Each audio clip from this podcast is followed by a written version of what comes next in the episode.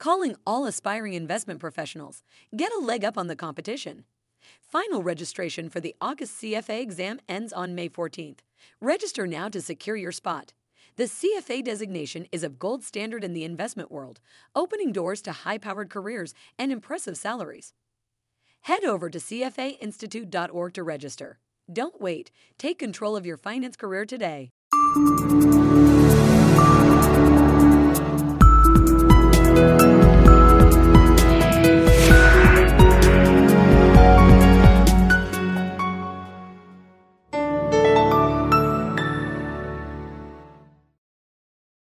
Welcome to another Take fifteen interview from C F A Institute. I'm Dave Larrabee, and today I'm joined by Meb Faber.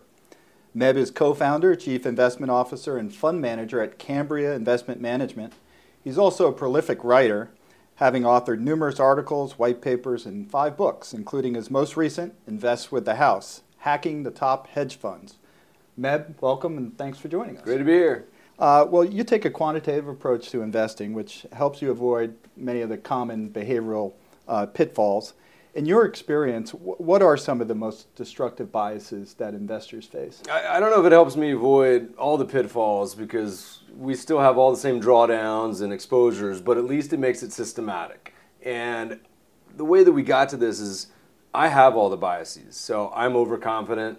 I'll take more risk if you can give it to me. But at least starting to understand what a lot of these biases are helps you craft and, and understand your reactions to approaches. And we talked a little bit today in, in the talk about expected returns. And so examples like being overconfident, expected returns that are just unlikely in the future, um, if you start to be able to frame it in a way that you understand that what we really evolved, you know, the savannah millions of years ago was not the right world for, did not prepare us for a world of trading I B M and asset allocation and shorting stocks and investing, right?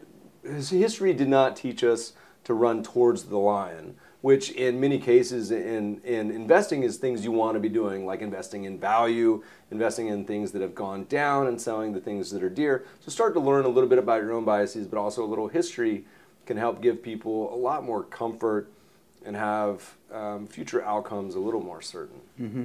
Now, home country bias is a, a common affliction. Um, and in the U S, investors have, what, seventy, eighty percent of their portfolios invested in U S stocks, when U S stocks make up roughly, what, half of the global market cap of stocks. So what, what's behind this home country bias, and how does it impact uh, investors' portfolios and returns? It's, it's pretty simple, and it's also understandable. For the same reason I'm a Denver Broncos fan, I cheer for the, the you know, Virginia Cavaliers. It's what I understand, it's what's familiar, it's close to home, and it's comfortable.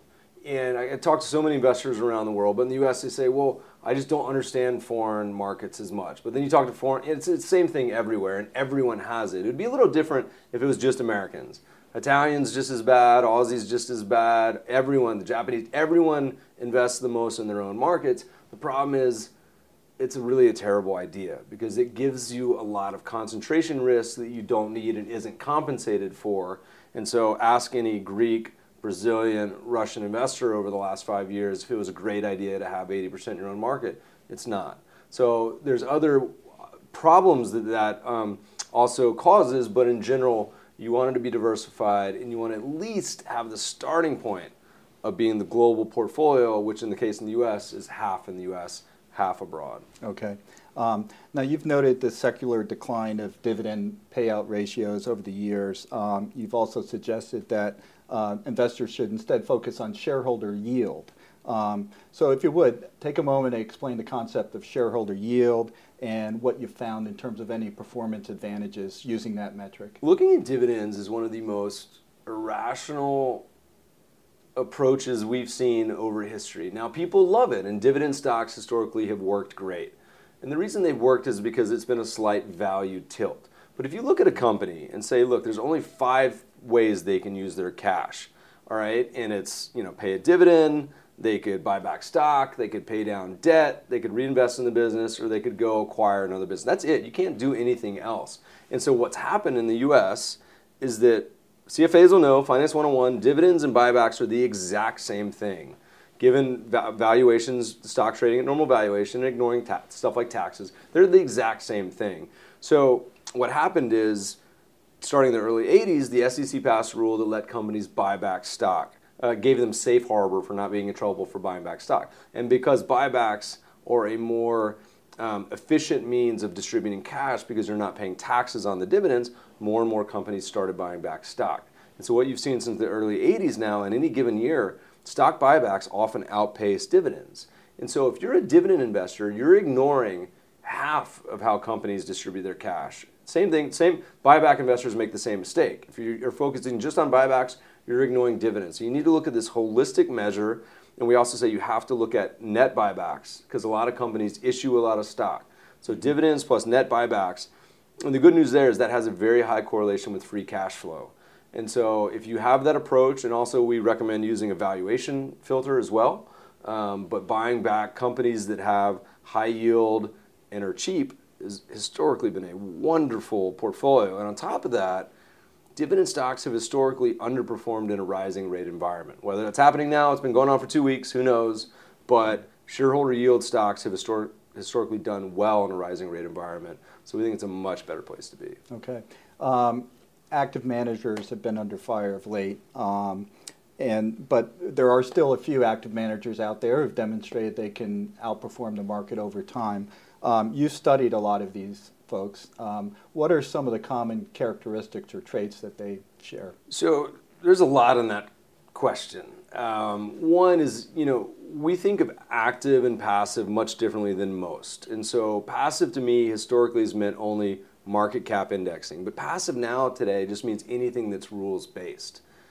As nonsensical as that be, and active is historically meant the way people think about it is the Peter Lynch or Warren Buffett, right? So the way that we think about true active is the guys that are out there concentrating, and you want to be concentrated, you want to look very different, and because otherwise there's no reason to pay high fees for a closet indexer. So bigger question, can you identify managers, are there managers that outperform, and can you identify those ahead of time? And we think you can, and we think it's actually not that hard.